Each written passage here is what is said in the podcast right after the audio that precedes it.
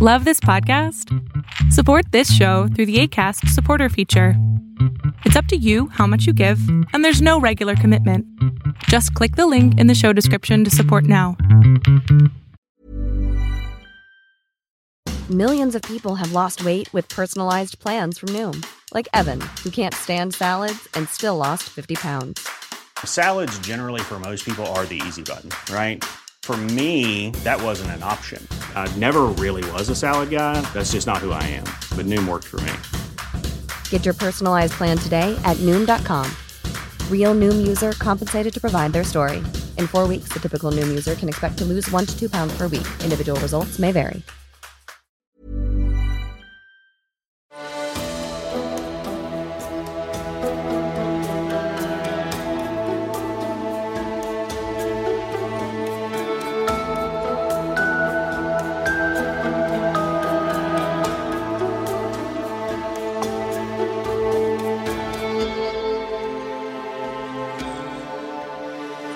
Welcome to the Serial Killer Podcast, the podcast dedicated to serial killers, who they were, what they did, and how. Episode 191. Last episode ended with police in Australia realizing they had a bona fide serial killer case, and the man was on the loose. And not just a madman killing innocent people. This serial killer mutilated his victims in a gruesome manner and showed no signs of stopping. In this episode, I bring to you the final part in this two part expose covering William the Mutilator MacDonald. Enjoy. As always, I want to publicly thank my elite TSK Producers Club. Their names are Amy, Boo, Brenda, Cassandra, Christy, Cody, Colleen, Connor, Corbin, Craig, Sid, Derek, Emily, Fawn, Florida Man, James, Janine, Jennifer, John, Johnny, Jonathan, Caitlin, Kathy, Christina, Kylie, Lance, Lisa, Lisbeth, Magic Man, Madeline, Meow, Missy, Nick, Oakley, Operation Brownie Pockets, Robert O, Robert R, Russell, Sabina, Skortnia, Scott, Sputnik the Radio, Susanna, The Duggletons, Trent, Val, and Vanessa. You are the backbone of the Serial Killer podcast, and without you, there would be no show. You have my deepest gratitude. Thank you. I am forever grateful for my elite TSK Producers Club, and I want to show you that your patronage is not given in vain. All TSK episodes will be available 100% ad free to my TSK Producers Club on patreon.com slash the serial killer podcast. No generic ads, no ad reads, no jingles. I promise. And of course, if you wish to donate $15 a month, that's only $7.50 per episode. You are more than welcome to join the ranks of the TSK Producers Club too. So don't miss out and join now.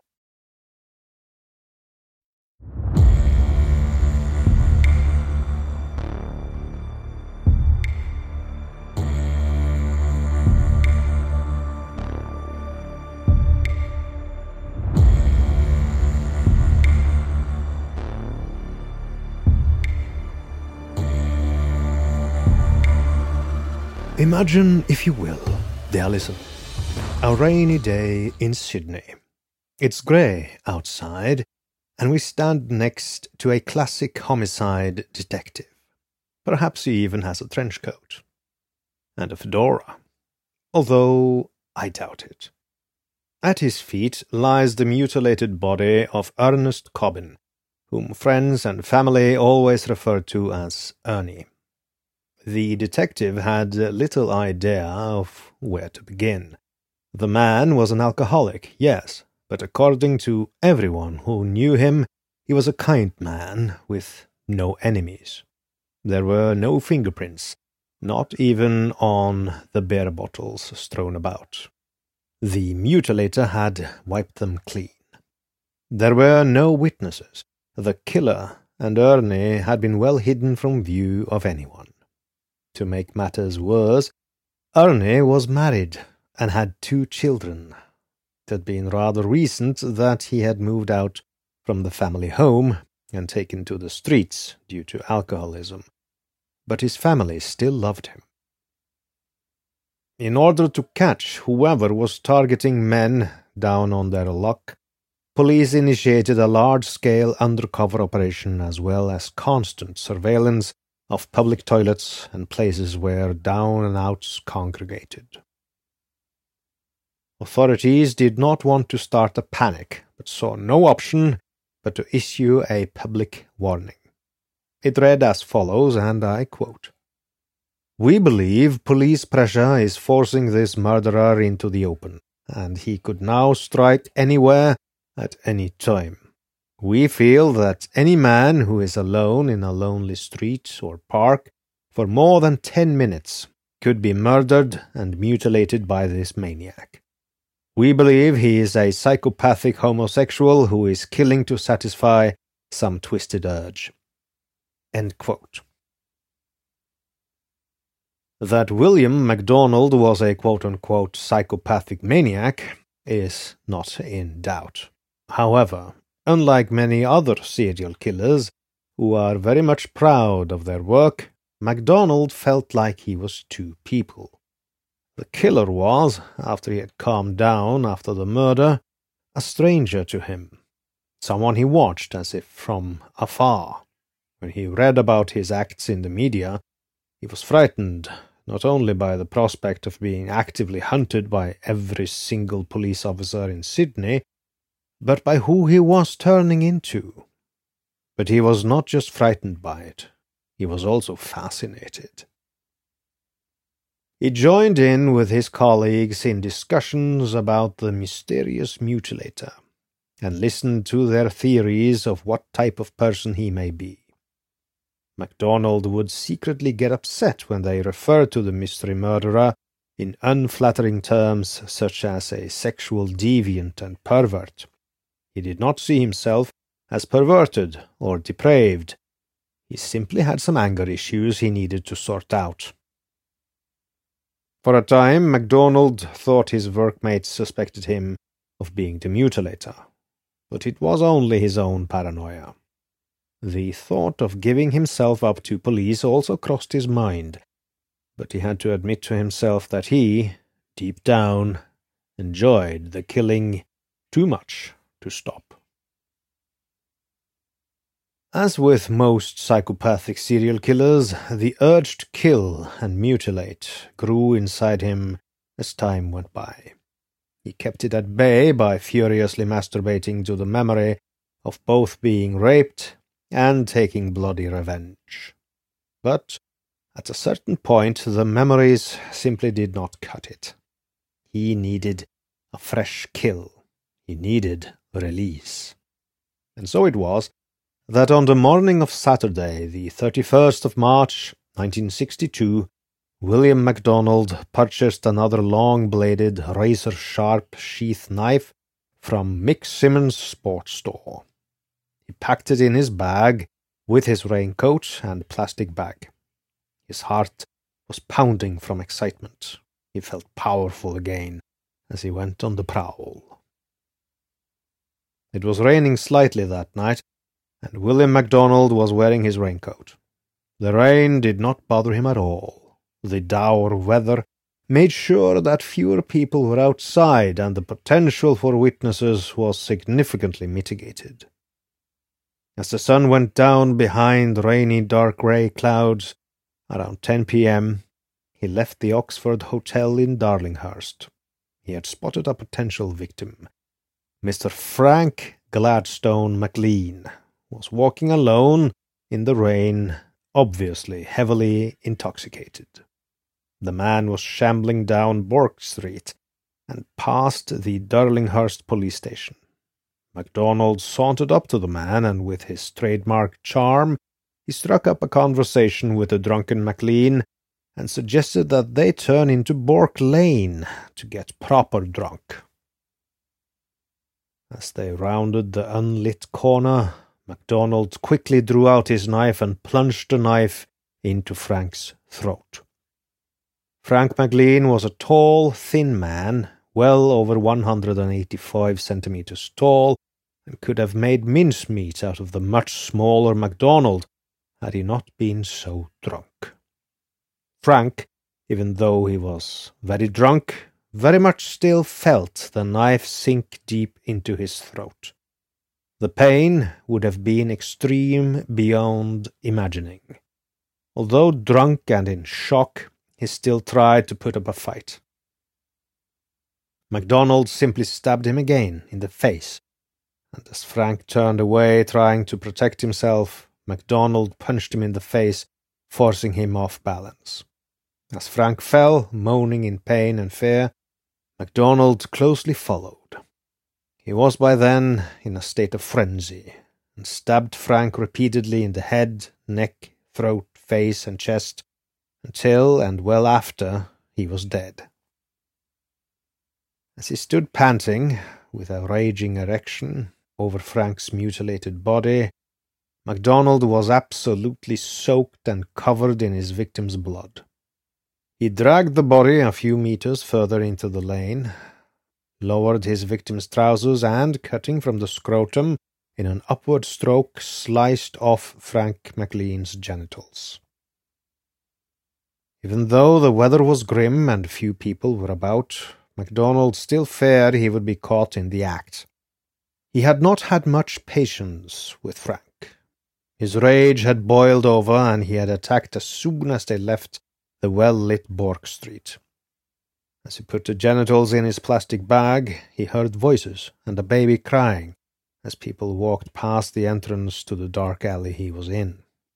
In his paranoia, he expected a police car to pull up any minute. But his luck held. No one even glanced in his direction.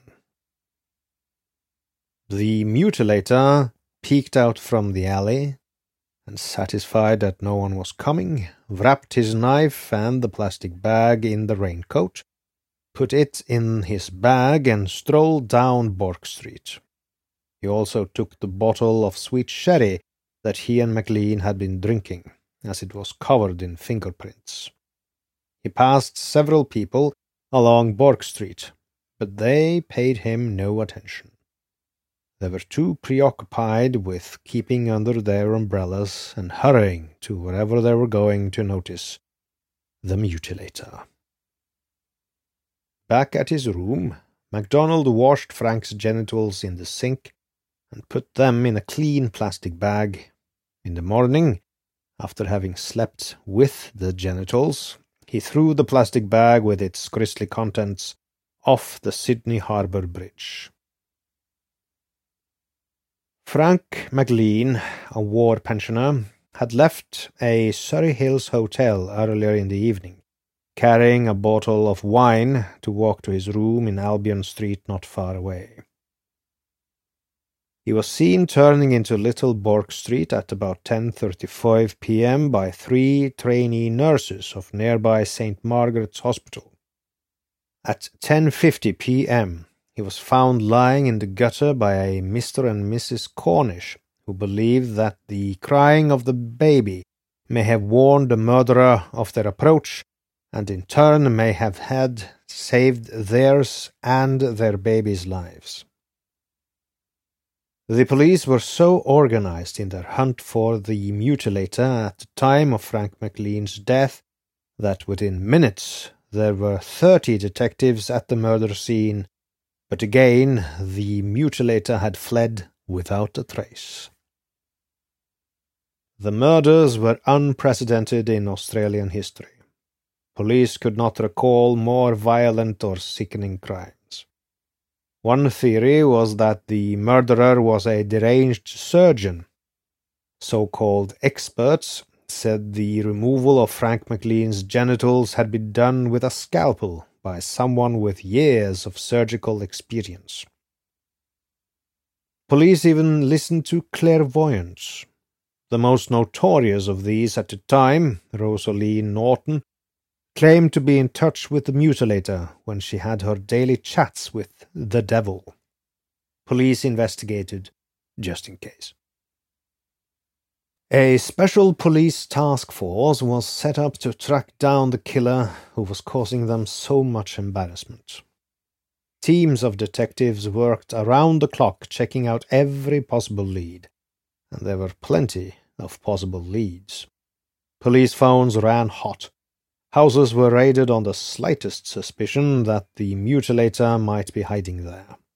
Night shelters and hostels were checked and rechecked it all turned out a wash. The mutilator still eluded police.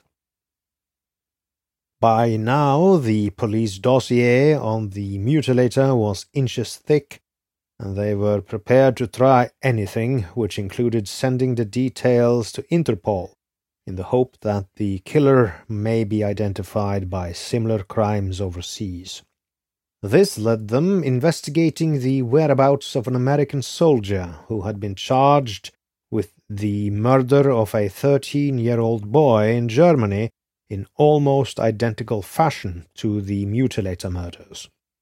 Also in Melbourne, a 23 year old German immigrant who had been questioned in an unrelated incident was detained. Both Interpol leads proved fruitless. The reward for information leading to the arrest of the mutilator was increased to £5,000, a very large amount of money in the early 1960s. On the 14th of April, a young airman, Patrick Bryan, informed police that he had been attacked by the mutilator in Goulburn Street, not far from where Frank McLean was murdered. Royan said that his attacker scaled a high fence and lunged at him with a long bladed knife, but missed, nicking him only slightly. He said that the mysterious assailant was hissing as he attacked. He was described as being tall and solid, of foreign appearance, between thirty and forty years old, and wearing a light colored suit. Unfortunately, Nothing came of this, as it was discovered that Royan was an alcoholic undergoing psychiatric treatment and had cut himself and made the story up to get a bit of attention. An unsympathetic judge gave him eighteen months in prison. In the meantime, things were not going quite so well for William MacDonald in his private life. In totally unrelated incidents, he had a severe falling out with his landlord, and in the same week he got fired from his mail sorting job at the postal department. MacDonald had saved a bit of money over the years, and he decided to go into business for himself. Still using the assumed name of Alan Edward Brennan, he paid £560 for a mixed business in Burwood an inner western suburb of Sydney. In his little shop, he made sandwiches and sold a variety of items. The shop was also an agency for a dry cleaning company. MacDonald loved it. He had no landlord standing over him, and he did not have to answer to anyone at work. He lived in the residence above the business, and for the first time in his life he was left alone. So, when the urge to kill came on him again, he did not have to worry about the risk of being caught doing his thing in a public place. He could bring his victims home and have his way with them at his own leisure. The urges to murder and mutilate came again, stronger than ever before, and one night early in November 1962, about half a year after his last murder, William MacDonald went to a wine saloon called the Wine Palace. The saloon lay opposite the People's Palace in Pitt Street in the heart of downtown Sydney, and MacDonald did not come there to drink. He was on the hunt. At the Wine Palace, he met 42 year old James Hackett, a petty thief and derelict who had only been out of jail for a couple of weeks. It was easy to charm James with promises of free booze and good company. MacDonald took James back to his new residence and continued drinking until James passed out on the floor. Using a knife from his store, MacDonald started stabbing the sleeping James. On the first plunge, the long knife went straight through James's neck, but, unsurprisingly, James woke up and shielded the next blow with his arm, thus diverting the knife into MacDonald's other hand, cutting it badly. With blood pouring from the wound in his hand, MacDonald unleashed renewed homicidal rage on James. Roaring, he brought the knife down with both hands and plunged it through James's heart, killing him almost instantly. The floor was awash with blood, but that did not stop MacDonald. He continued to attack James's body with the knife until he had to stop for breath. He sat in the massive pool of blood beside the body, puffing and panting. There was blood everywhere.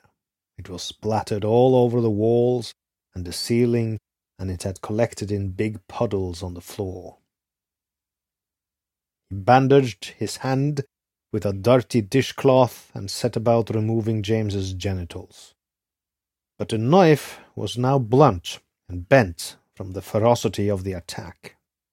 Too exhausted to go down to the shop to get another one, MacDonald sat covered from head to foot in blood, hacking away at James's scrotum with the blunt and bent blade. He stabbed the penis a few times and made some cuts around the testicles before finally giving up and falling asleep where he sat. In the morning, MacDonald woke to find himself covered in sticky, drying blood. He was lying next to the victim, James. The pools of blood had soaked through the floorboards and threatened to drip onto the counters of his shop. Although somewhat shocked of the ferocity of his own attack, MacDonald felt better than for several months. He felt sated and was not paranoid about being caught. After all, the murder had taken place in the privacy of his own home. So he had a bath, cleaned himself up, and went to the hospital where he had some stitches put in his hand. He told the doctor that he had cut himself in his shop. It took MacDonald the best part of the day to clean up the mess. The huge pools of blood on the linoleum could not be scrubbed out, and he had to tear it up, break it into bits, and throw it out. He also removed all of James's blooded clothing, leaving only the socks. Like many serial killers after him, such as John Wayne Gacy, MacDonald figured a great hiding place for his victim would be right under his own building. So MacDonald dragged the dead and naked James underneath his shop and left him there. Every few hours he went back to the body and dragged it a little further into the foundations of the building until it was jammed into a remote corner of the brickwork, out of view and almost impossible to see. MacDonald left all of James's blooded clothing with the corpse. As he sat back in his living room, he was finally calm enough to realize the enormity of his crime and how easily he could be discovered. His apartment looked like a scene from hell. He had tried to clean the blood off the walls, but was unsuccessful.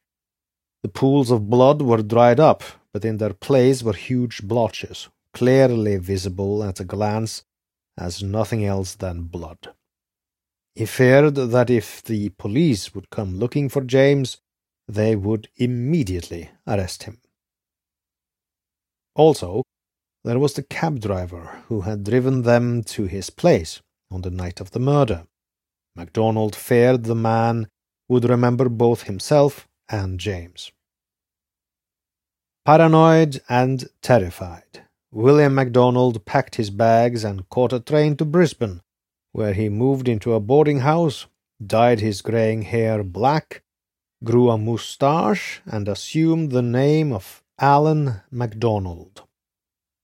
Every day he bought the Sydney newspapers expecting to read of the murder of James and how police were looking for a man named Brennan in connection with the mutilator murders.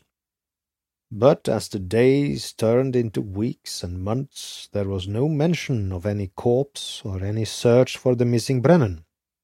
MacDonald was beside himself with worry. The mystery of it all was driving him crazed with paranoia. However, although he did not know it, William MacDonald did not have cause for alarm at all. He had been declared dead and no one was looking for a dead man. If you're looking for plump lips that last, you need to know about Juvederm lip fillers. With Juvederm Volbella XC and Juvederm Ultra XC, your lip look, whether it's subtle or bold, can last up to one full year with optimal treatment and no additional maintenance. Find a licensed specialist and see if it's right for you at Juvederm.com today. That's J U V E D E R M.com. Add fullness to lips in adults over 21 with Juvederm Volbella XC or Juvederm Ultra XC. Do not use if you have severe allergies or a history of severe allergic reactions, or if you're allergic to lidocaine or the proteins used in Juvederm. Tell your doctor if you have a history of scarring or taking medicines that decrease the body's immune response or that can prolong bleeding. Common side effects include injection site redness, swelling, pain, tenderness, firmness, lumps, bumps, bruising, discoloration, or itching. As with all fillers, there's a rare risk of unintentional injection into a blood vessel, which can cause vision abnormalities, blindness, stroke, temporary scabs, or scarring. For full important safety information, visit juvederm.com. Millions of people have lost weight with personalized plans from Noom, like Evan, who can't stand salads and still lost 50 pounds. Salads, generally, for most people, are the easy button, right? For me, that wasn't an option. I never really was a salad guy. That's just not who I am. But Noom worked for me. Get your personalized plan today at Noom.com. Real Noom user compensated to provide their story. In four weeks, the typical Noom user can expect to lose one to two pounds per week. Individual results may vary. This show is sponsored by BetterHelp. Time seems to be a dwindling resource nowadays. Work, family, bills, chores, and the endless time thief of social media. But imagine, if you will, dear listener, what's the first thing you'd do if you had an extra hour in your day? A lot of us spend our lives wishing we had more time. The question is, time for what? The best way to squeeze that special thing into your schedule is to know what's important to you and make it a priority. Therapy can help you find what matters to you so you can do more of it. Everyone needs someone to talk to, even psychopaths, even your humble host. So, if you're thinking of starting therapy, give BetterHelp a try. Learn to make time for what makes you happy with BetterHelp. Visit betterhelp.com slash serialkiller today to get 10% off your first month. That's BetterHelp, H-E-L-P dot com slash serialkiller. A few days after MacDonald left for Brisbane, customers wanting to pick up their dry cleaning had become concerned that no one was at the shop. Neighbours assumed that the nice Mr. Brennan had left without telling anyone. After three weeks, a putrefying smell was coming from the vicinity of the empty shop. After a month, the smell was so overwhelming that neighbors called the health department, who in turn called the police to break the door in of the shop. The smell in the shop was hideous. It led police to the rotting body of James Hackett. The corpse was so badly decomposed and mauled by rats that it was impossible to positively identify. The police bundled it into an ambulance and sent it off to the morgue at nearby Rydalmere Hospital, where the body was found to be so putrid that the mortician carried out the autopsy in a shed in the hospital grounds. The only thing they could determine was that it was a male, aged about forty, the same age as the missing Brennan. At this stage, police assumed it was the body of the missing shop proprietor, Alan Brennan, who had crawled under his shop, for reasons known only to himself, and electrocuted himself. Police had no reason to suspect foul play. Everything was normal. It looked like an accidental death. The body was buried in a pauper's grave at the Field of Mars Cemetery under the name of Alan Edward Brennan. The only person who was not completely satisfied with police investigations into the death was the coroner, Mr. F. E. Cox, who quizzed the police thoroughly before he handed down his decision. As I like to tell my dear listeners from time to time, if I could freely choose another profession, it would be a pathologist. There is a saying about medical doctors that goes as follows General practitioners can't help you because they know nothing. Surgeons can't help you because they only think they know everything. And pathologists know everything but by then it is too late. Mr. Cox listened as police told him that the body was naked except for a pair of socks, and that there was no reason why they should suspect foul play. Police also told Mr. Cox that fingerprints had been taken and they failed to match up with anyone on record. The government medical officer testified that there were no broken bones, and that death had occurred at least a fortnight before he examined it. What Mr. Cox was not told was that the police did not find it unusual that the singlet found alongside the body had dozens of knife cuts in it, and that there were large blood stains on the floor and on a mattress in the apartment above the shop. Even without the knowledge of these incredible police oversights, Mr. Cox was not convinced and returned an open verdict and said, and here I quote, It seems extraordinary that the body of Mr. Brennan should have been found in the position and in the condition in which it was found. According to the evidence, the deceased had neither his trousers on, nor his boots, or shoes, or singlets. He was clad only in his socks, with his coat and trousers alongside him. Nothing was found to indicate any degree of certainty that the deceased had taken his own life, even if it were his intention to do so. It seems to me an extraordinary thing that the deceased should have gone under the house to commit an act that would result in his death. It could have been that the deceased was the victim of foul play, although the police report said there was nothing to indicate foul play. But I cannot altogether exclude that possibility. End quote. In arguably the most extraordinary circumstances in Australian criminal history, William MacDonald, the man who had committed five atrocious murders, was a free man, if only he had known it. And if he had never gone back to Sydney, he may well have been a free man to this day. Unaware that he was supposedly dead and buried, MacDonald stayed a short time in Brisbane before going to New Zealand, still in the belief that the police would be looking for him. But the urge to kill was still with him, and it was getting stronger every day.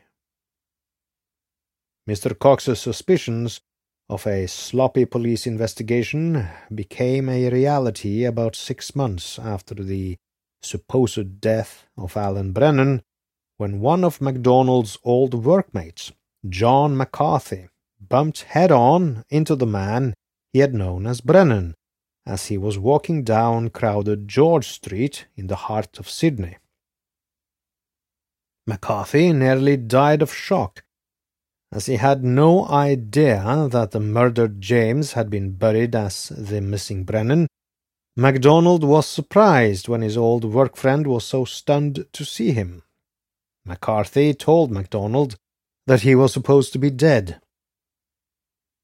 Puzzled, MacDonald asked what on earth McCarthy was talking about. Still in shock, McCarthy told MacDonald the following, and I quote they found your body underneath your shop at Burwood. We went to your funeral service. But if you're alive, who was the body under your shop? And why did you run away? As it dawned on MacDonald what had happened, he ran away down the street. That night he was on a train to Melbourne. John McCarthy went to the police but they did not believe him when he told them that he had just conversed with a dead man. The desk sergeant told him to go home and sleep it off. The desk sergeant still did not believe him the following day when he went back and told them the same story. They said he was crazy, and in desperation, John McCarthy rang the Daily Mirror newspaper and spoke to renowned crime reporter Joe Morris. The Daily Mirror ran the story, and the now legendary headline, Case of the Walking Corpse, was created. As a direct result of John McCarthy's sighting of the dead man and the intense media interest in the bizarre case, police were forced to reopen the investigation.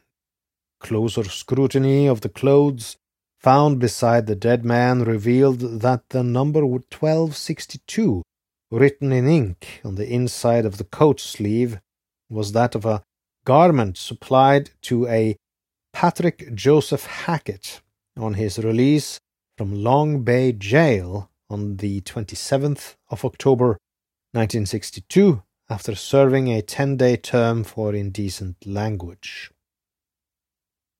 An embarrassed police commissioner was forced to exhume the corpse, and closer examination revealed the stab wounds and the mutilation to Hackett's penis and testicles. From a much closer examination of what was left of the fingerprints, they discovered that the body was that of the petty thief James Hackett, and not the mild mannered shopkeeper Alan Brennan. After the Walking Corpse headline appeared in papers across the nation, other witnesses came forward, which included a man whose business was next door to Brennan's shop, who said that he was certain that he had seen Brennan and another man in the shop on the evening before Brennan disappeared. John McCarthy supplied an extremely lifelike identikit of the missing Brennan, and it was circulated on the front page of every paper across the nation. Meanwhile, William MacDonald had taken a job on the railways in Melbourne, and even though he had dyed his hair and had a light moustache, there was no mistaking that he was the missing Brennan. Police felt sure that, at last, if not belatedly, they were onto the mutilator. Brennan's new colleagues were onto him immediately, and as he asked the station master for his pay for the three days that he had worked, the police swooped in on the meek and mild mannered little man who had brought Australia's biggest city to its knees, and took him to Russell Street for questioning. William MacDonald did not oppose his extradition to Sydney to face murder charges the crowd was at Sydney Airport to greet the two detectives and get the first glimpses of Australia's most grotesque and notorious serial killer. They were to be disappointed.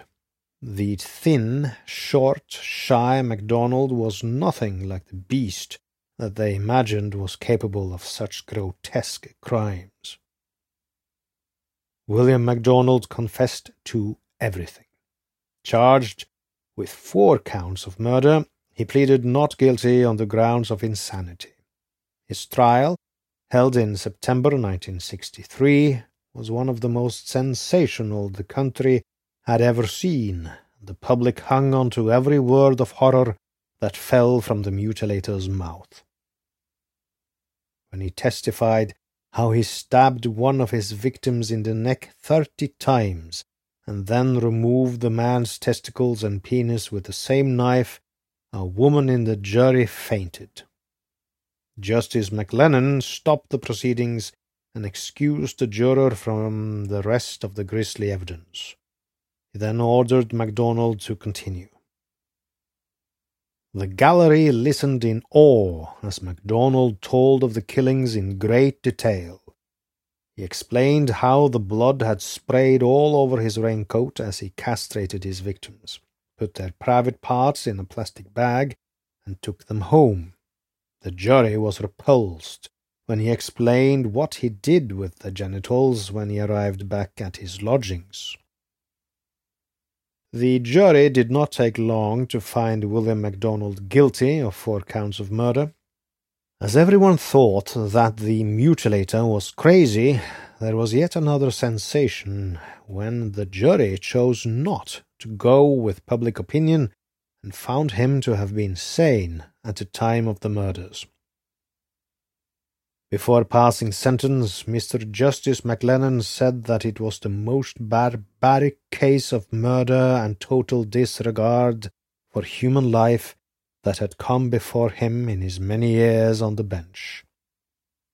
William MacDonald had shown no signs of remorse and had made it quite clear that if he were free, he would go on killing as often as the urges came upon him.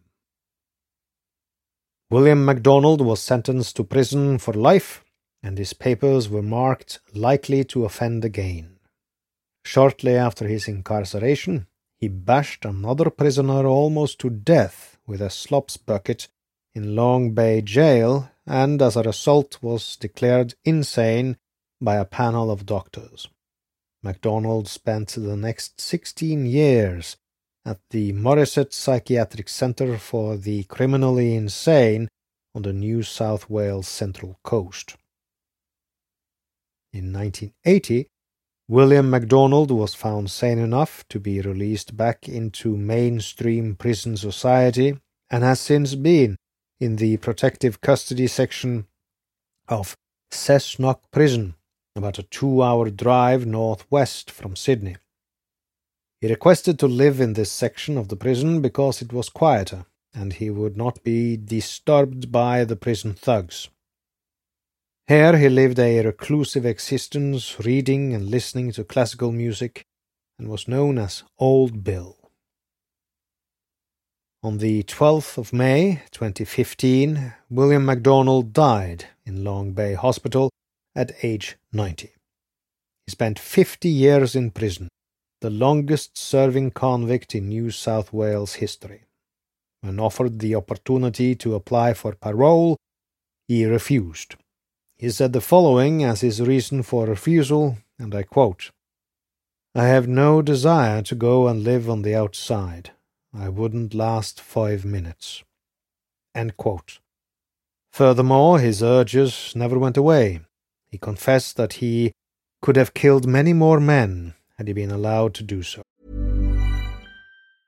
Have you ever Googled your own name? Prepare for a shock because your personal info, including addresses and phone numbers, is all out there. It's all harvested by data brokers and sold legally. Aura is a personal digital security service that scans the internet for your sensitive information and provides a full suite of privacy enhancing tools.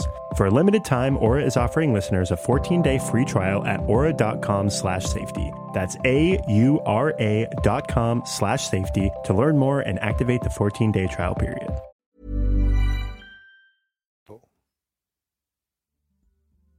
And with that, we come to the end of the saga of The Mutilator. I hope you enjoyed listening to me telling it to you. Next episode will feature a fresh new serial killer expose, so, as they say in the land of radio, stay tuned. What follows is a message to my dear Norwegian listeners in Norwegian.